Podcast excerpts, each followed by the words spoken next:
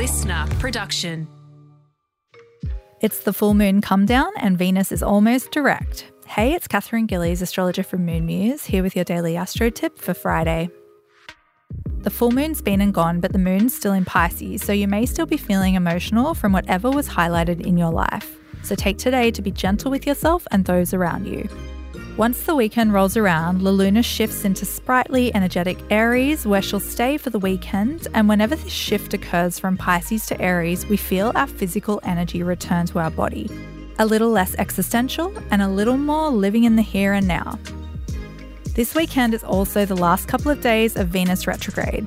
So take a moment this weekend to consider how your values have changed or aligned since late July. Are you feeling more like you? That's all for this week. Have a beautiful weekend. I'll be back on Monday morning with your daily astro tip. And don't forget to follow me on socials at Moon Muse.